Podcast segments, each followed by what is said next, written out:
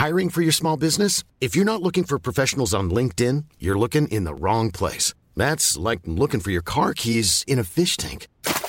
LinkedIn helps you hire professionals you can't find anywhere else, even those who aren't actively searching for a new job but might be open to the perfect role. In a given month, over 70% of LinkedIn users don't even visit other leading job sites. So start looking in the right place. With LinkedIn, you can hire professionals like a professional. Post your free job on linkedin.com slash people today. جنگ فقط داستان فرمانده های نظامی، سیاستمدارا، پیروزی ها و شکست های تاریخی نیست. روی دیگه جنگ داستان آدمای معمولیه، آدمایی که از هم دور افتادن، عزیزاشون رو از دست دادن، قحطی و گرسنگی رو تجربه کردن، اسیر شدن و در تنهایی مردن.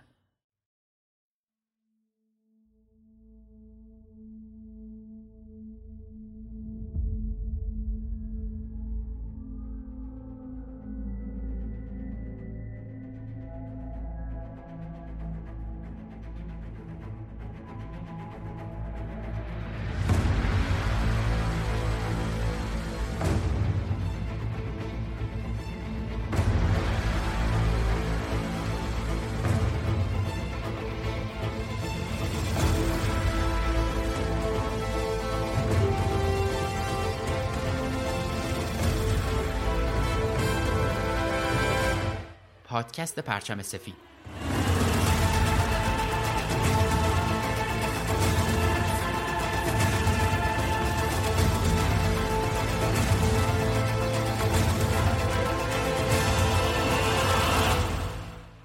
پادکست پرچم سفید پادکستی درباره یکی از سیاه ترین اتفاقایی هستش که در تاریخ بشر رخ داده و میلیون ها کشته، آواره و زخمی به جا گذاشته.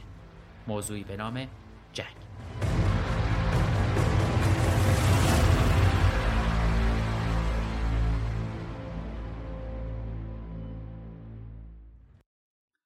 سلام من احسان طریقت هستم و این قسمت 21 پادکست پرچم سفید هستش که در 19 اردیبهشت 99 منتشر میشه. بله تو یه روز خاص که تاریخش برای هممون مهمه.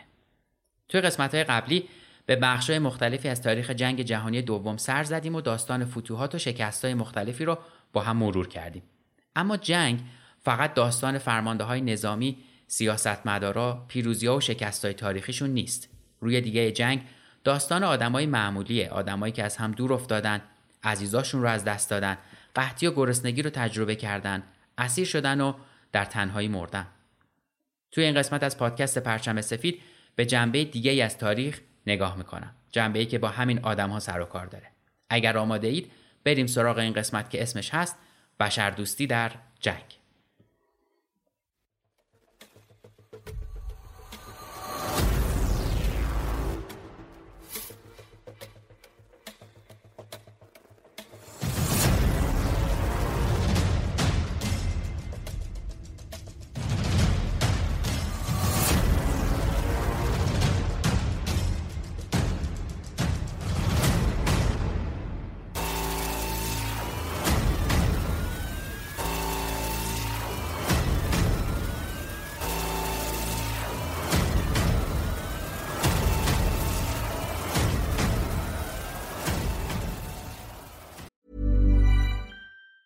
There's never been a faster or easier way to start your weight loss journey than with PlushCare.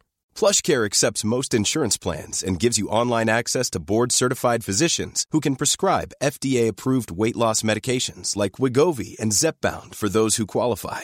Take charge of your health and speak with a board-certified physician about a weight loss plan that's right for you. Get started today at plushcare.com slash weight loss. That's plushcare.com slash weight loss. plushcare.com slash weight loss. I'm Sandra, and I'm just the professional your small business was looking for. But you didn't hire me because you didn't use LinkedIn jobs. LinkedIn has professionals you can't find anywhere else, including those who aren't actively looking for a new job, but might be open to the perfect role, like me. In a given month, over 70% of LinkedIn users don't visit other leading job sites. So if you're not looking on LinkedIn, you'll miss out on great candidates like Sandra. Start hiring professionals like a professional. Post your free job on linkedin.com slash people today.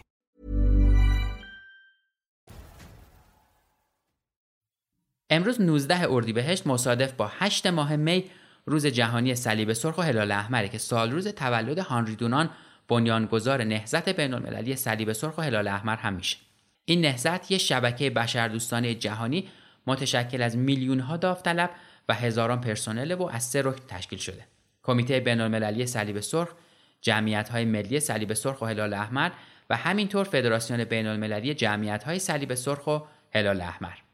امروز می‌خوام با یکی از ارکان نهزت یعنی کمیته بین المللی صلیب سرخ بیشتر آشناتون کنم.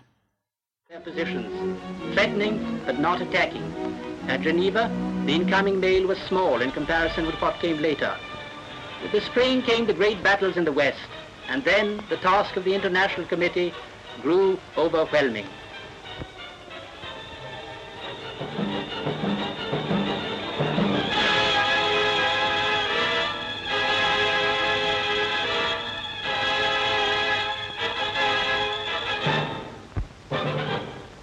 Mountains of letters and of inquiries arrived in Geneva. هایدن الان در خطر نیست. نگران ما نباشید. کلینیک قدیمی ما دوباره باز شده و من به زودی دوباره در آنجا کار خواهم کرد. دوستتان دارم گردا. این متن نامه کوتاهیه که گردا فریمن آلمانی بعد از فرار از آلمان برای پدرش پاول نوشته و به کمک کمیته بین المللی سرب سرخ به پدرش در آلمان رسونده. همین نامه کوتاه که در 29 دسامبر 1939 نوشته شده برای پاول که به دور از خانوادش در آلمان زندگی می‌کرد نشون دهنده عشق و امید در دوران سیاه جنگ بوده. ارزش این کلمات برای پاول و میلیون ها آدمی که جنگ رو تجربه کردن ملموس تره. کلماتی که خبر از زنده بودن عزیزاشون میده. بریم اول جنگ جهانی دوم همون جنگ آلمان با لهستان. حمله آلمان به لهستان در اول سپتامبر 1939 آینده جنگ رو برای همیشه تغییر داد. سلاح‌ها مکانیزه شدن و برای اولین بار در طول تاریخ پیشرفت صنایع هوانوردی منجر شد که بمباران هوایی در جنگ امکان پذیر بشه. این جنگی بود که مردم عادی رو هدف قرار داد. کسایی که لباس رزم به تن نداشتن. آمارها نشون میدن که توی جنگ جهانی دوم تعداد کشته ها و زخمی ها در بین غیر نظامی ها بیشتر از نظامی ها بوده. شهرهای اشغال شده، سربازای اسیر شده، خانواده هایی که از هم جدا شدن و تبعیض نژادی تماما زندگی شهروندای هر پنج قاره رو با مشکلات زیادی روبرو کرده بود. جنایاتی که تو جنگ جهانی دوم رخ داد، جامعه جهانی رو از خواب غفلت بیدار کرد و باعث شد که در سالهای بعد از جنگ تغییرات کلیدی تو قوانین بین المللی ایجاد بشه. سران نظامی بعضی کشورها محاکمه شدند، کنوانسیون های جدیدی تصویب شد و جامعه جهانی به این سمت حرکت کرد که ممنوعیت قاطع تری برای توسل به زور و استفاده از سلاحهای کشتار جمعی تصویب بشه. ممنوعیت هایی که جنگ رو به طور کامل از بین نبرد اما اون رو با محدودیت های بیشتری روبرو کرد. تو این دوران و عرصه سازمان های بین المللی نقش قابل توجه ایفا کردند. سازمانهایی که با انجام فعالیت های بشردوستانه در طول جنگ و بعد با تشویق دولت ها به پذیرش محدودیت های بیشتر به انسانی تر شدن جنگ در طول تاریخ کمک کردند. همونطور که گفتم توی این اپیزود به طور خاص درباره شکلگیری کمیته بین المللی صلیب سرخ اونم در حدود 150 سال پیش و همینطور فعالیت های اون در جریان جنگ جهانی دوم صحبت می‌کنم و بعد از اون تاریخچه شکلگیری کنوانسیون های چارگانه ژنو رو با هم مرور می‌کنیم که در زمره مهمترین اسناد بین المللی هستند که جنگ رو قانونمندش کردن. کمیته بین المللی صلیب سرخ که در ایران با عنوان صلیب سرخ جهانی هم شناخته میشه یه سازمان بشردوستانه مستقل و بیطرفه که در سال 1863 توی سوئیس توسط هانری دونان تاجر سوئیسی و چهار نفر از دوستاش بنیان گذاشته شده. داستان از این قرار بوده که هانری دونان در سال 1859 برای یه سفر تجاری به ایتالیا میره که تو اون زمان توسط فرانسه اشغال شده بوده. هدف هانری دونان از این سفر این بوده که با امپراتور ناپلون سوم در مورد بعضی مشکلاتش صحبت بکنه.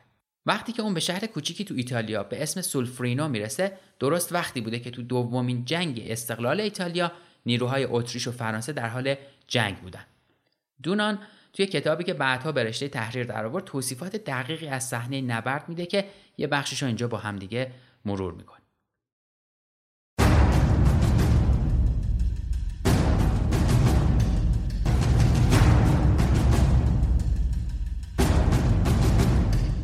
چنین است یک جنگ تن به تن با تمام ترس و هولناکی هایش اتریشی ها و متفقین همدیگر را زیر پا له می کنند. دشمنانشان را با قنداق تفنگشان به زمین می‌زنند. جمجمه ها را خرد می کنند. با سرنیزه و شمشیر شکم ها را می به هیچ کس امان نمی دهند. یک سلاخی محض. جنگی بین حیواناتی وحشی که با خون و خشم دیوانه شدند. حتی مجروحان هم تا آخرین نفس می جنگند.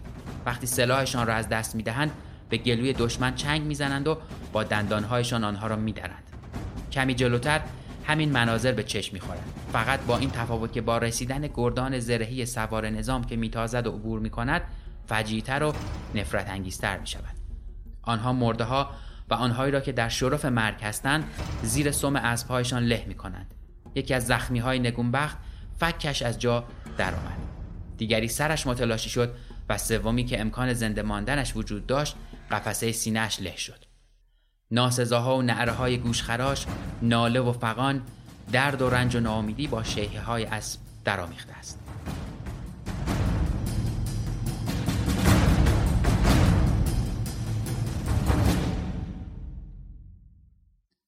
دونان همچنان در بخش دیگه از کتاب خودش توصیف می‌کنه که حتی محلی که برای مداوای مجروحای جنگی مشخص شده بوده و با پرچم سیاه نشون دهنده بیمارستان یا محل انجام کمک های اولیهش مشخص بوده از حملات طرفین مسون نبوده و این حملات موجب می شده که نه تنها کارکنای بیمارستان بلکه گاری هایی که برای بیمارا غذا می بردن هم متلاشی بشن. مشاهده این خشونت برای هانری دونان به اندازه تاثیرگذار بوده که به کل تجارت رو فراموش می‌کنه و ساکنای اون منطقه رو تشویق می‌کنه که بهش کمک کنن تا مجروحا رو صرف نظر از ملیت اونها تیمار کنن دونان و افراد محلی زخمای مجروحا رو میشورن پانسمانشون رو عوض می‌کنن آخرین جمله های سربازایی در حال مرگ رو می‌نویسن و به اونها آب و غذا میدن. بعد از این واقعه دونان به سوئیس برمیگرده و خاطرات خودش رو تو کتابی با عنوان خاطرات سولفرینا به رشته تحریر در میاره. این کتاب خیلی کتاب جالب و تاثیرگذاریه که به فارسی هم ترجمه شده و به طور رایگان در دسترسه. اگه search کنید کتاب خاطرات سولفرینو لینک دانلودش رو می‌تونید ببینید. اگر هم نه که توی توضیحات همین قسمت لینک منبع رو من می‌ذارم و می‌تونید لینک رو از اونجا پیدا بکنید و دانلودش کنید خلاصه این کتاب سرمنشأ اقدامات بشر دوستانه ای شد که در نوع خودش بی سابقه بود هانری دونان کتاب خودش رو در 1862 در 1600 نسخه منتشر می‌کنه و حدود 400 نسخه از اون رو برای حاکمان، خیرین سرشناس، ژنرال های ارتش و دوستا و آشناهاش میفرسته. کتاب بلافاصله معروف شد و برای دونان شهرت زیادی به بار آورد. از اینجا بود که دونان به کمک گوستاو مونیه که یکی از مردای تاثیرگذار تو سوئیس بود ایده تأسیس یه سازمان مستقل و بیطرف رو برای کمک به سربازایی که در جریان جنگ زخمی میشن رو شکل دادن این دوتا به همراه سه نفر دیگه به اسمای دکتر لوئیس آپیا، تئودور مونوار و ژنرال گیوم هانری دوفور سازمانی را تشکیل دادن که بعدها به اسم کمیته بین المللی صلیب سرخ شناخته میشه و فعالیت خودش رو در زمینه امداد رسانی در زمان جنگ و همینطور تلاش برای تدوین قوانین حاکم بر جنگ گسترش میده. تو زمان جنگ جهانی دوم بیش از 70 سال از زمان تأسیس کمیته بین المللی صلیب سرخ میگذشته و این سازمان بین المللی تجربه امداد رسانی در جنگای پیش از این از جمله جنگ جهانی اول رو در کارنامه خودش داشته. همونطور که گفتم جنگ جهانی دوم در اول سپتامبر 1939 با حمله آلمان به لهستان شروع میشه.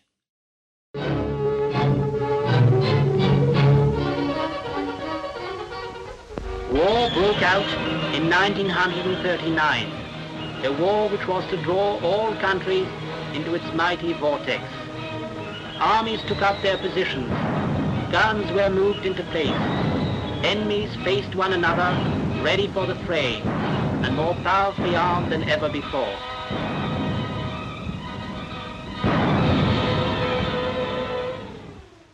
توی روز دوم سپتامبر کمیته بین المللی صلیب سرخ نامه ای رو به طرفین این جنگ میفرسته و توی اون با تاکید بر نقش و هدف خودش مبنی بر کاهش شرارت های ناشی از جنگ برنامه ای رو متشکل از 6 بخش در خصوص دستورالعمل هایی که در جنگ باید مورد توجه قرار بگیرن شرح میده. توی این نامه کمیته بین المللی صلیب سرخ به حوزه های فعالیتش یعنی حمایت از کادر درمانی، حمایت از اسرای جنگی و غیر نظامی های اسیر در دست دشمن و امداد رسانی به اونها، تبادل زندانیایی که به شدت مجروح یا بیمار هستند ایجاد مناطق امن و حمایت از غیر نظامیایی که در سرزمین دشمن زندگی می‌کنن اشاره می‌کنه و از طرفین می‌خواد که تو این موردها همکاری بکنن. تو این نام کمیته بین المللی صلیب سرخ تاکید زیادی می‌کنه به مسائلی که مرتبط به اسرای جنگیه. تو جنگ جهانی اول کمیته بین المللی صلیب سرخ یه آژانس اسرای جنگی رو تأسیس می‌کنه برای رسیدگی به امور مرتبط با اسرای جنگی. صلیب سرخ در جنگ جهانی دوم هم از طرفین خواست که در ژنو این تأسیسات رو برای رسیدگی به امور کسایی که در دست دشمن اسیر شدن چه نظامی و چه غیر نظامی ترتیب بدن که با این کار کشورها اسرایی که سخت مجروح یا بیمار هستن رو به کشور مطبوع خودشون برگردونن یا مبادله کنن. بسته های کمک رسانی برای اسرا توسط کشورهای مطبوعشون امکان ارسال پیدا بکنه و این سازمان بتونه این بسته ها رو به دست اسرا در خاک سایر کشورها برسونه. امکان نامنگاری بین اسرا و اعضای خانواده هاشون رو فراهم کنن و کارهایی از این قبیل و کارهای دیگه. علاوه بر این کمیته بین المللی صلیب سرخ از طرفین درگیر هم خواست که مناطق امنی رو ایجاد بکنن که از حمله در امان باشن و امداد رسونی به اونها بتونه در اون مناطق انجام بشه.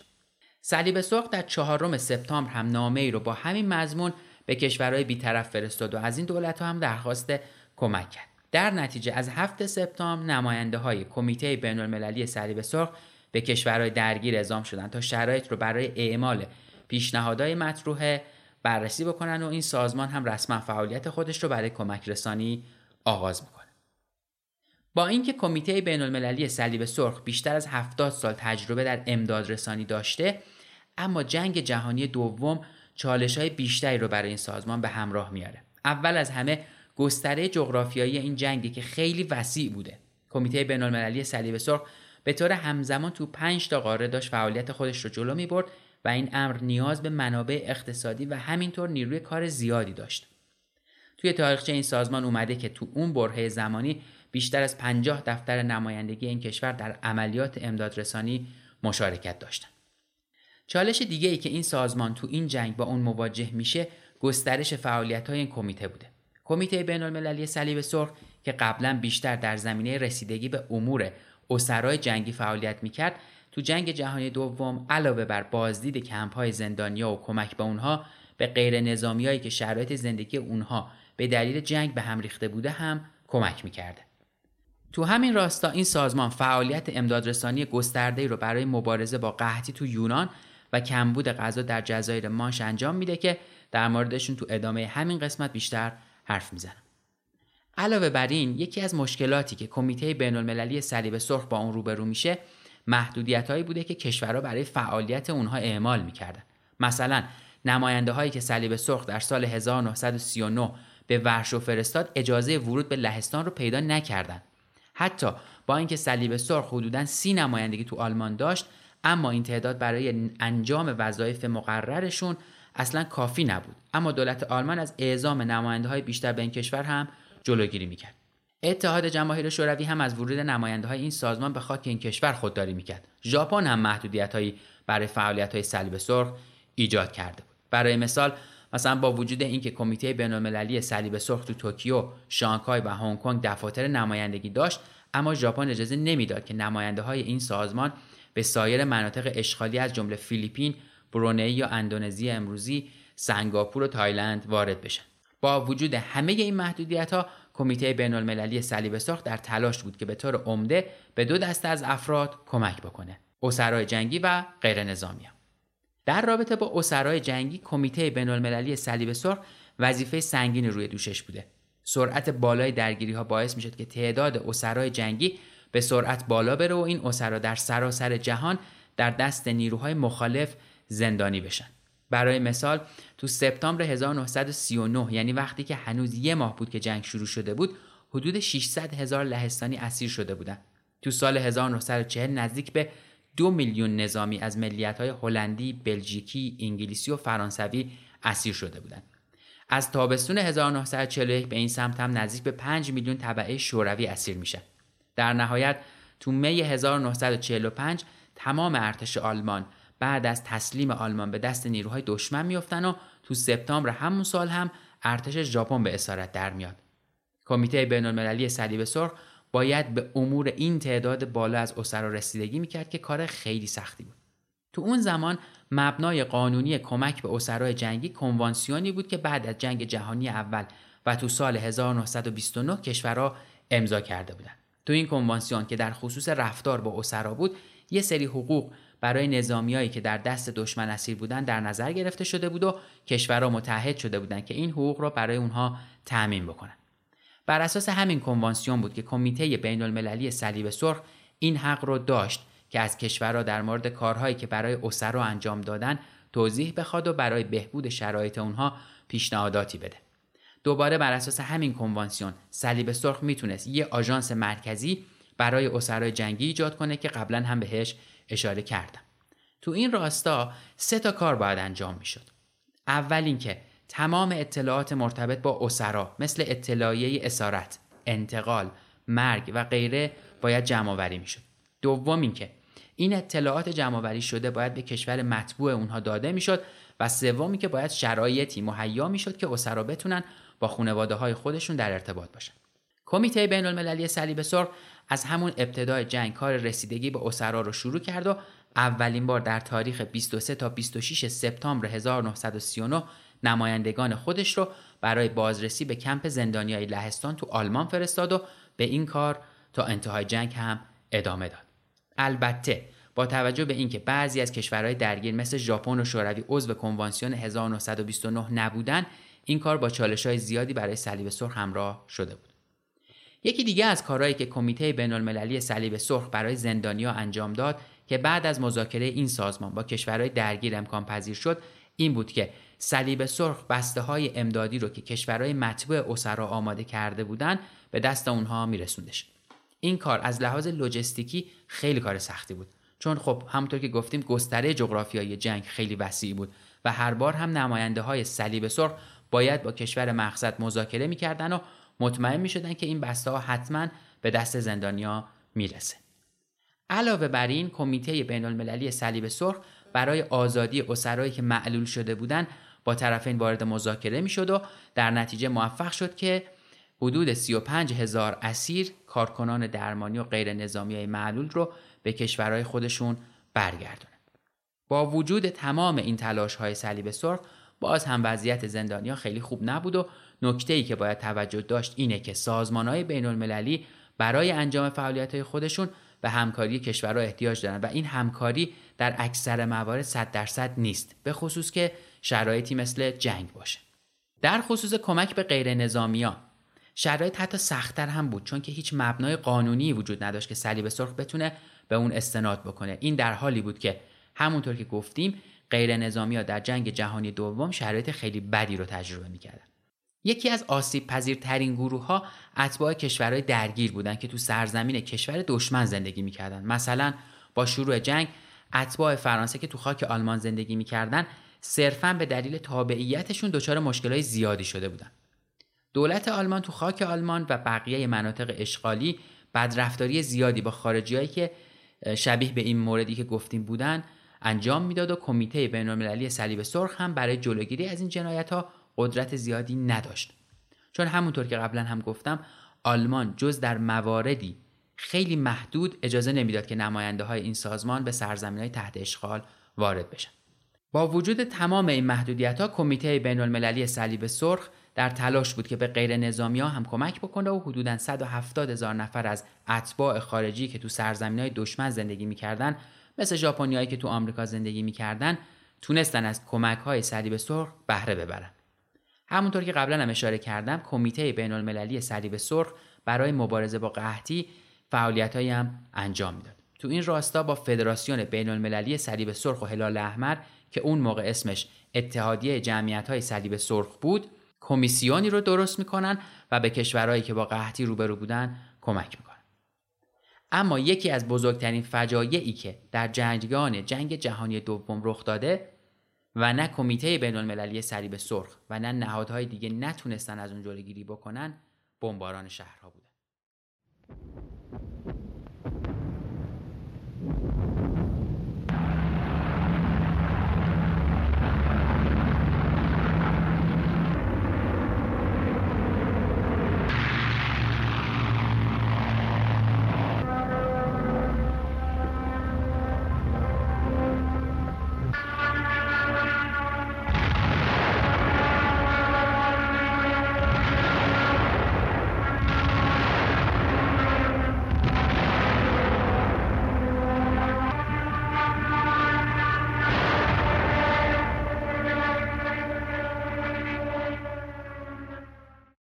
از همون آغاز درگیری که آلمان ورشو رو بمباران کرد صلیب سرخ در صدد برآمد که کشورها رو ترغیب کنه که برای ایجاد مناطق امنی که غیر نظامی ها در اون از حمله در امان باشن توافق بکنن اما این تلاشا به سرانجام نرسید بعد از ورشو روتردام، لندن، کلن، هامبورگ، برلین و توکیو هم بمباران شدن.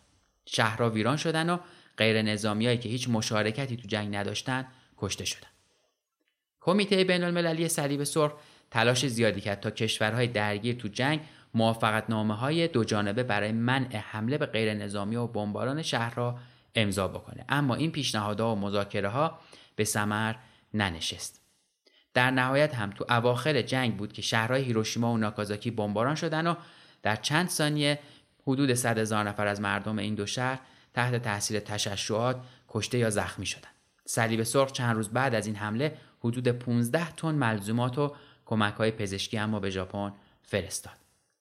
با بمباران هیروشیما و ناکازاکی جنگ به انتهای خودش رسید اما فجایعی که در این جنگ رخ داد و ناتوانی جامعه جهانی برای جلوگیری از بمباران شهرها کشتار انسانهای بیگناه ویرانی شهرها و در نهایت استفاده از بمب اتمی و هسته‌ای نیاز به تغییر رو مشخص کرد فقدان یک مبنای قانونی برای کمک به غیر نظامی و بقیه افرادی که از جنگ تاثیر می گرفتن عملیات امدادی در جنگ رو با چالش های جدی روبرو کرده بود که باید رفع می شد. همینطور استفاده از های جدید و بمب هسته‌ای دنیا رو با وحشت از جنگ های بعدی روبرو می کرد که اگر قانونمند نمی‌شد نابودی بشریت رو به همراه داشت. بنابراین تو سالهای آخر جنگ و تا چند سال بعد با موجی از تغییرات در جامعه بین المللی روبرو هستیم. دنیا به دو بلوک شرق و غرب تقسیم میشه. جامعه ملل که در جلوگیری از آغاز جنگ ناتوان بوده جای خودش رو به سازمان ملل متحد میده و معاهدات بین المللی جدیدی تصویب میشن. در ادامه همونطور که گفته بودم به یکی از مهمترین معاهدات بین المللی می‌پردازم که کمی بعد از اتمام جنگ جهانی دوم به تصویب رسید و جنگ ها رو قانونمند کرد. با وجود اینکه پیشرفته قانونی برای تصویب کنوانسیون های ژنو سال 1949 بعد از فجایع جنگ جهانی دوم رخ داد اما لازم به ذکره که تلاش برای قانونمند کردن جنگ ها از سالهای قبل آغاز شده بود.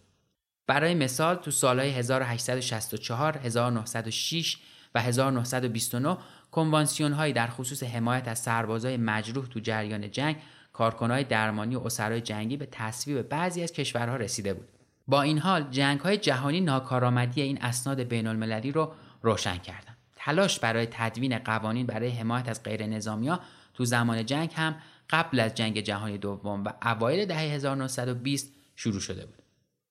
یکی از پروژه هایی که کمیته بین المللی صلیب سرخ تو اون زمان روی اون کار می‌کرد حمایت از غیر نظامیا در برابر اثرات مخرب جنگ بود.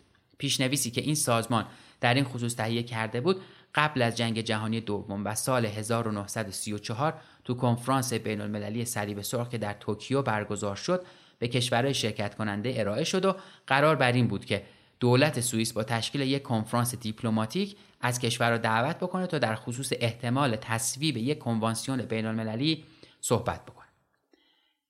این کنفرانس قرار بود که در سال 1940 برگزار بشه که شروع جنگ جهانی دوم مانع برگزاری اون شد.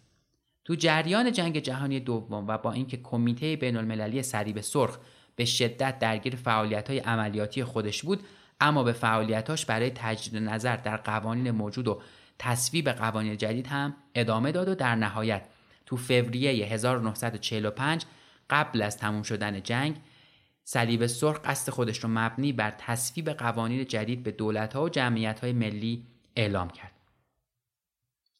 تو همین راستا تو سالهای 1945 و 1947 کنفرانس هایی برای تجدید نظر تو کنوانسیون های موجود در مورد مجروح جنگی و اسرا برگزار شد و همینطور مراحل تدوین یک کنوانسیون برای حفاظت از غیر نظامی در زمان جنگ شروع شد.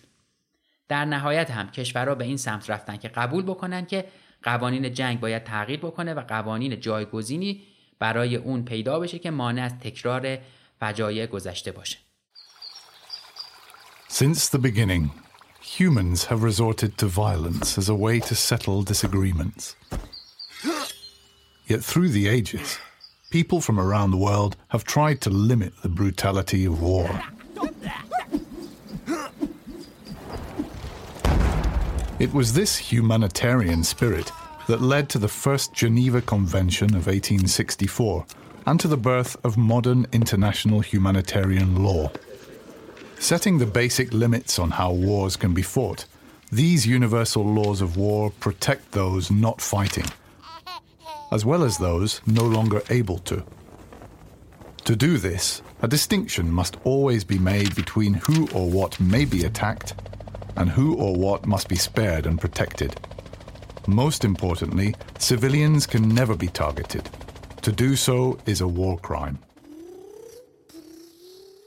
تو کنفرانس های بعدی که در 21 آوریل 1949 تشکیل شد 64 تا کشور تو اون شرکت کردن که حضور این تعداد از کشورها تو یک کنفرانس بین المللی تو نوع خودش بی سابقه بود. در نهایت بعد از نزدیک به چهار ماه مذاکره در 12 آگوست 1949 چهار کنوانسیون نهایی شدند که به کنوانسیون های چهارگانه ژنو معروف شدند. این کنوانسیون ها امروزه هم توسط تمام کشورهای دنیا امضا شدن که نشون دهنده اهمیت اونهاست. اگرچه تو جنگای بعد از جنگ جهانی دوم هم شاهد خشونت های زیادی بودیم و هنوز هم متاسفانه هستیم اما وجود کنوانسیون های چهارگانه ژنو تا حد قابل توجهی تاثیر داشته که کاهش اثرات مخرب جنگ رو می‌تونیم یکی از نتایج این در واقع کنوانسیون ها بدونیم کنوانسیون ها مبنای قانونی لازم برای فعالیت های کمک رسانی در زمان جنگ رو به کمیته بین المللی صلیب سرخ میدن. مثل اینکه مثلا نقض کنوانسیون ها توسط هر یک از طرفین جنگ می‌تونه موجب مسئولیت حقوقی کشور خاطی در محاکم بین المللی بشه. یا مثلا نقض کنوانسیون ها توسط فرمانده های نظامی و سران کشورها می‌تونه زمین ساز محاکمه اونها بشه و مواردی از این دست. اما برگردیم سر موضوعات کنوانسیون های چارگانه و یه مرور کوتاهی هم به قوانین اونها داشته باشیم. C'est donc un devoir impérieux d'élaborer en temps de paix des conventions protégeant les victimes de la guerre. Reconnaître ce devoir ne signifie pas que nous ne souhaitions pas ardemment que la guerre puisse être définitivement éliminée du destin de tous les peuples. این کنوانسیون ها به طور کلی به حمایت از چهار گروه در جنگ میپردازند. کنوانسیون اول به قوانین حمایتی برای بهبود شرایط مجروحها و بیمارای نیروهای مسلح تو میدون جنگ می‌پردازه.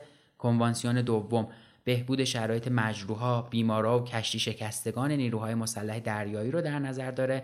کنوانسیون سوم به طور خاص به رفتار با اسیرای جنگی تمرکز می‌کنه و در نهایت کنوانسیون چهارم در خصوص حمایت از غیر نظامی ها در زمان جنگ تمام این کنوانسیون ها به طرز قابل ملاحظه ای قوانین جنگ رو گسترش دادن. حقوق بیشتری رو برای غیر نظامی ها در نظر گرفتن و محدودیت های بیشتری رو برای دولت ها ایجاد کردن. اما با این حال کنوانسیون های ژنو تنها زمانی اعمال میشن که دو یا چند کشور با همدیگه در حال جنگ باشن و تنها یه ماده مشترک از این کنوانسیون ها به قوانینی اشاره می‌کنه که در جنگهای داخلی هم باید اعمال بشن.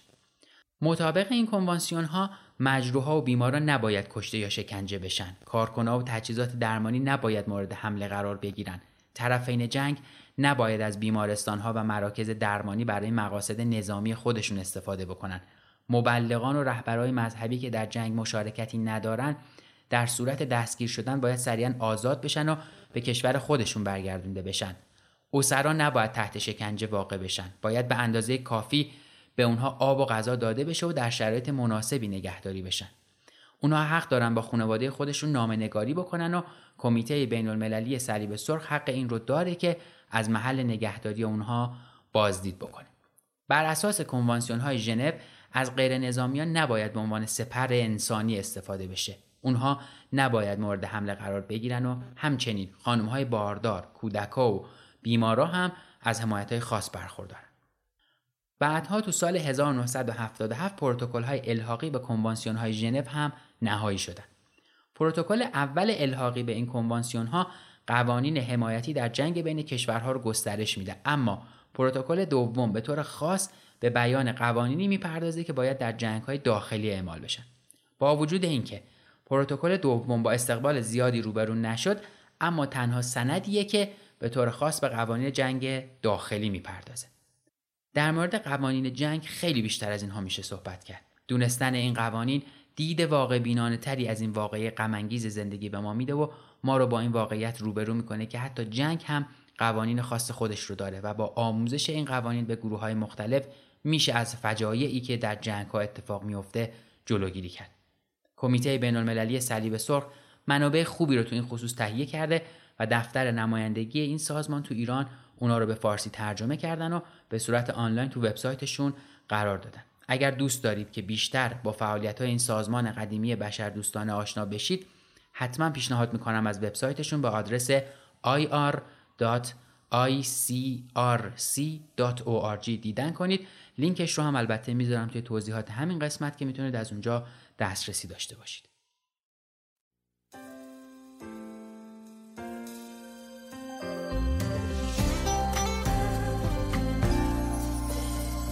It's all about giving. It's all about trust. It's all about people. It's all about us. It's all about being human and having a heart. It's all about being human and playing a part. It's all about چیزی که شنیدید قسمت 21 پادکست پرچم سفید بود که در 19 اردیبهشت 99 منتشر شد و ویژه برنامه‌ای بود که به نقش صلیب سرخ و کنوانسیون های مختلف در زمان جنگ پرداختن امیدوارم که سایه جنگ هیچ وقت کشور و ملتی رو تهدید نکنه و اونهایی هم که کمک می‌کنن و دست خدمت دارن رو خدا بیش از پیش حفظشون بده خیلی ممنون از اینکه این قسمت رو هم گوش دادید. لینک منابع این قسمت و وبسایت دفتر نمایندگی صلیب سرخ تو ایران رو هم همونطور که گفتم تو توضیحات می‌ذارم که راحتتر بتونید از اطلاعاتشون استفاده کنید چیزی که شنیدید قسمت دیگه ای از پادکست پرچم سفید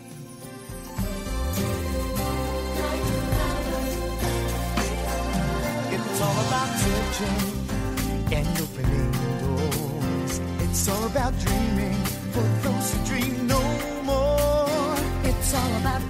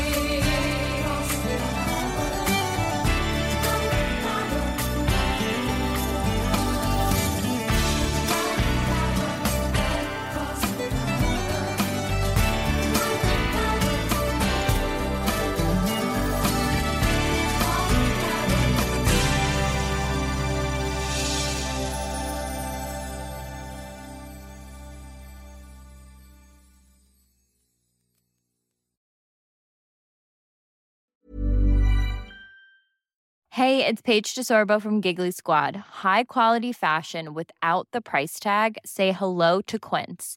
I'm snagging high-end essentials like cozy cashmere sweaters, sleek leather jackets, fine jewelry, and so much more. With Quince being 50 to 80% less than similar brands.